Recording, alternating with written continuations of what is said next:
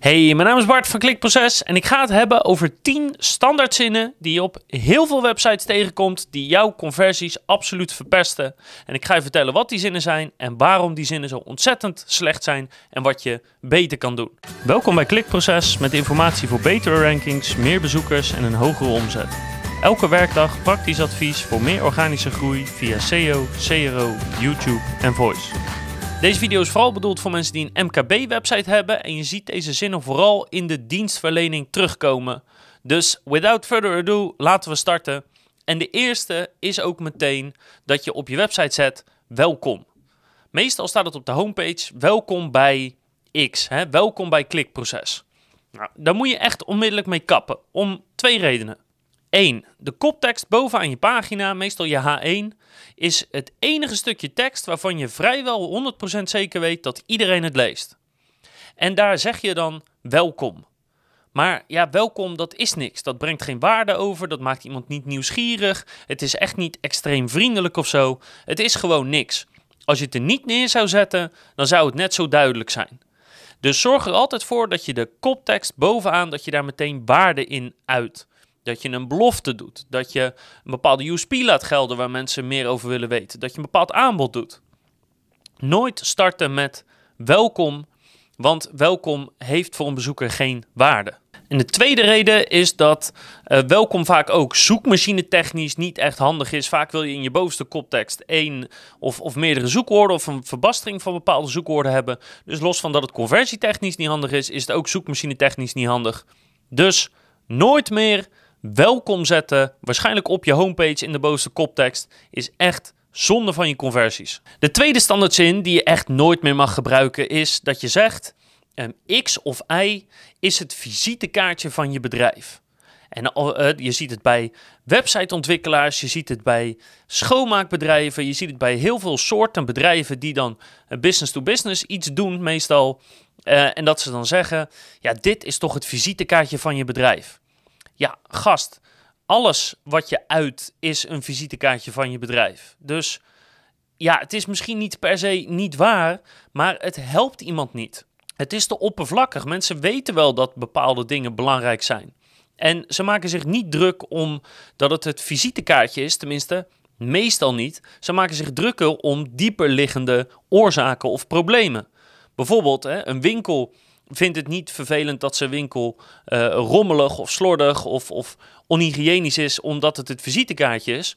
Ze vinden het vervelend, omdat als daarna uh, zo'n klant naar een verjaardag gaat, dat hij daar tegen iedereen gaat zeggen dat die winkel er niet uitziet. Dat is wat hij vervelend vindt. Dus misschien technisch gezien dat het wel het visitekaartje wel een reden is, maar dat is de oppervlakkige reden en niet de dieper liggende reden. En die wil je eigenlijk weten. Dus als je dat op je website hebt staan, hè, dat iets toch het visitekaartje van je bedrijf is, moet je echt gaan graven naar van wat is nu de echte motivatie waarom iemand mijn dienst wil hebben. En dat is niet het visitekaartje, dat zit dieper. En dan kom je ook bij de reden uit die je niet op elke andere website kan kopiëren, plakken en dat die dan ook geldig is. Nog zo'n prachtige cliché is: de koffie staat klaar. Ja, leuk man dat de koffie klaar staat. Echt super gaaf. Maar, nou en?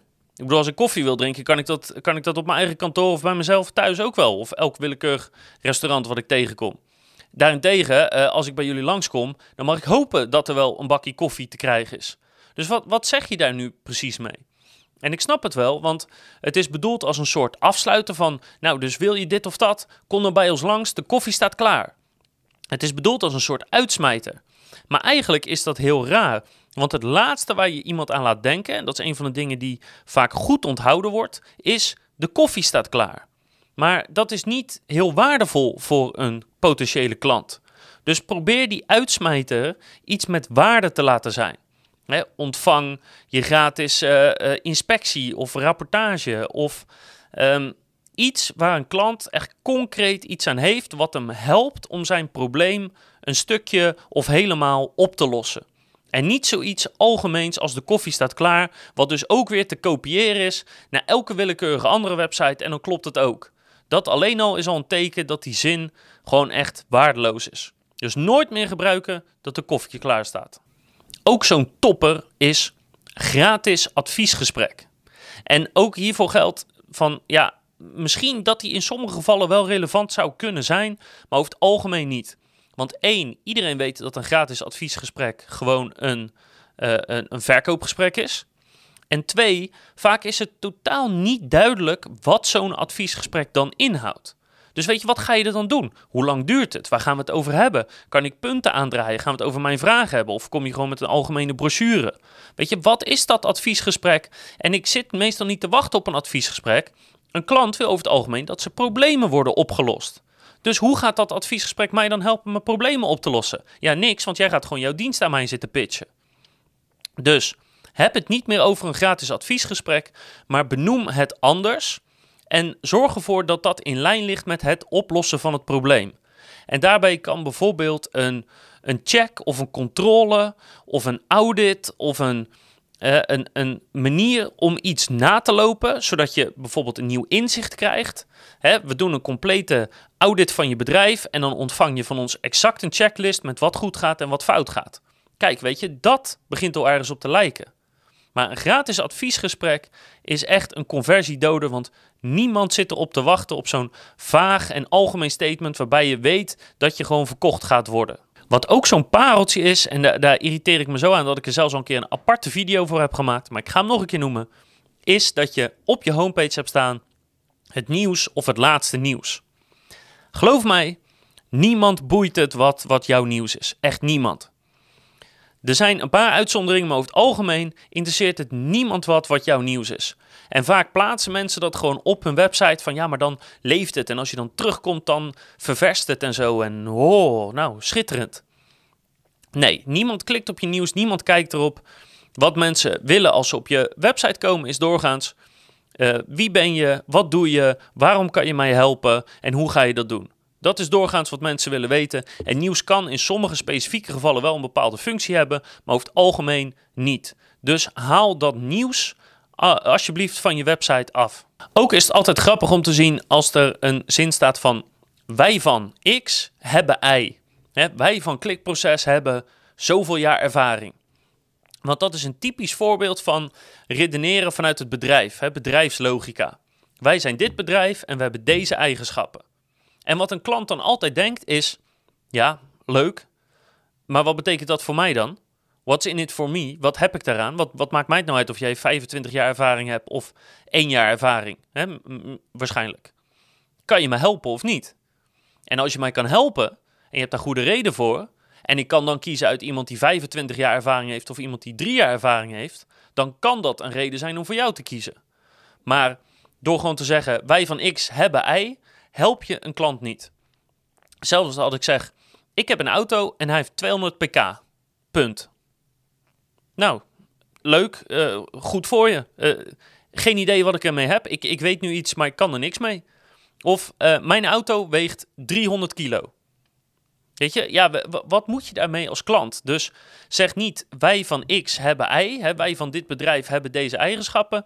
Probeer het eerst altijd te hebben over voordelen. Jij als klant ontvangt dit. En dan kan je dat altijd ondersteunen door te zeggen, want wij van X hebben Y. Omdat we dit hebben, kunnen we dit voordeel voor jou brengen. Of dit unieke voorbeeld voor jou, voordeel voor jou brengen.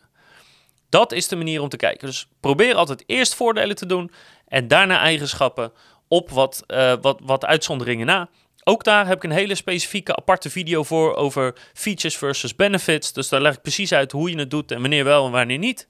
Maar begin nooit meer met wij van X hebben Y. Waar ik nog steeds om moet lachen, en ik, ik, ik, snap echt niet dat dat nog steeds zo is. Misschien omdat het standaard gebouwd wordt, maar dit zit vooral in webshops eigenlijk. Daar staat dan: schrijf u in voor de nieuwsbrief en blijf op de hoogte. Of ontvang als eerste updates. Of um, wees als eerste op de hoogte van exclusieve aanbiedingen. Ja, leuk man. Echt super tof dat je een nieuwsbrief hebt, maar wederom, hetzelfde probleem. Wat heb ik daaraan? Ik wil helemaal niet op de hoogte blijven van jouw bedrijf. Tenminste, de meeste mensen niet. Want, want ik weet helemaal niet wat dat inhoudt. Blijf up-to-date. Ja, maar wat betekent dat dan? Krijg ik dan elke dag een bericht of elke week of elke maand? Uh, ga je me dan vertellen als er een nieuwe medewerker is of een nieuwe koffiemok die gekocht is? Of uh, ontvang ik uh, promoties of kortingen over producten?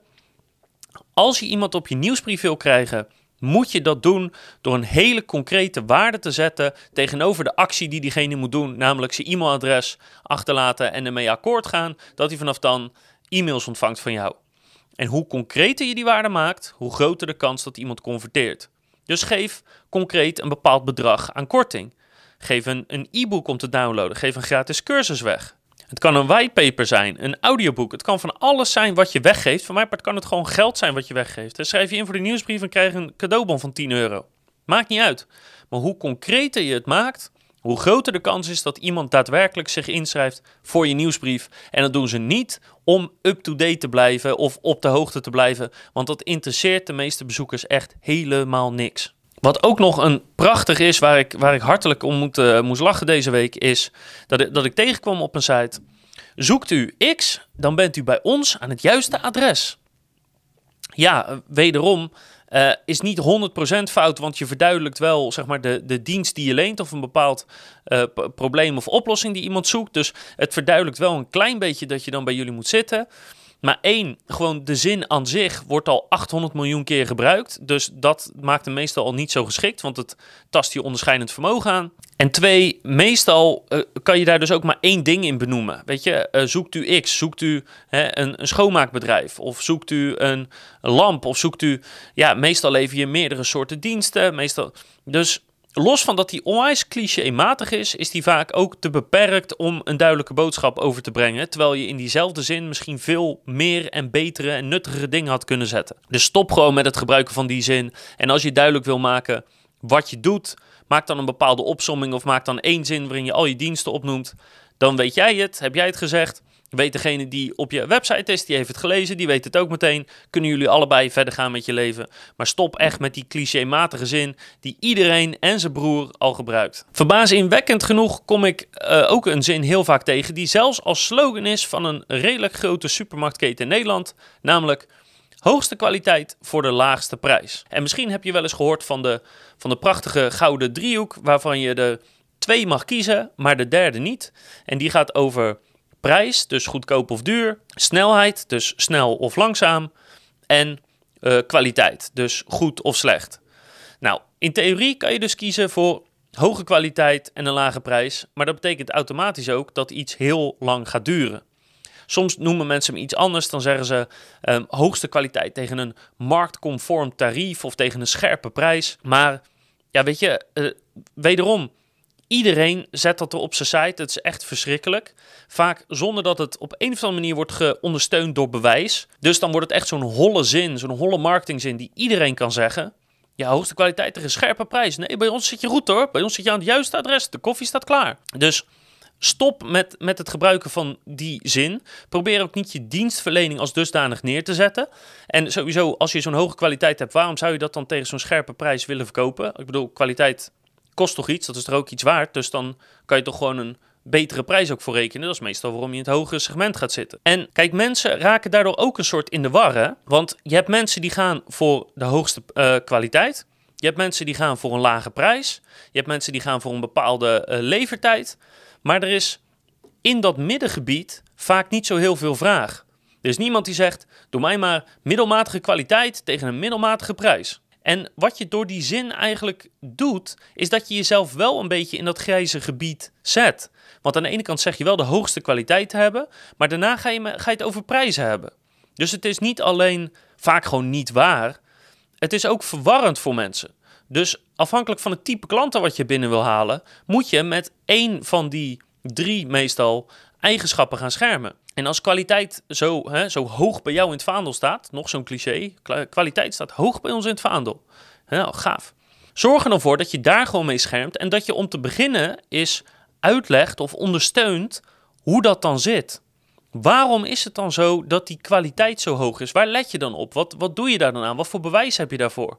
Als je daar nu eens eerst voor zorgt, dan hoop je dat ze jou geloven dat je die hoge kwaliteit hebt. En dan hoef je het waarschijnlijk niet eens over die prijzen te hebben. Daar kan je het over hebben als ze een offerte hebben aangevraagd. Dus stop met het zeggen dat je de hoogste kwaliteit hebt tegen de laagste prijs. Want één, eigenlijk kan het doorgaans niet. Twee, je bent heel conflicterend voor je bezoekers. En drie, waarschijnlijk trek je de doelgroep die jij zoekt daardoor niet eens aan. Dus stop ermee. Wat ook een kostelijke zin is als iemand op de website zet Ehm, dan benoemen ze een bepaald probleem of een bepaalde dienst en dan zetten ze erachter, dat weten wij als geen ander. Ja, dat hoop ik wel, want ik zit namelijk op jouw website omdat ik een bepaald probleem heb of een bepaalde dienst zoekt.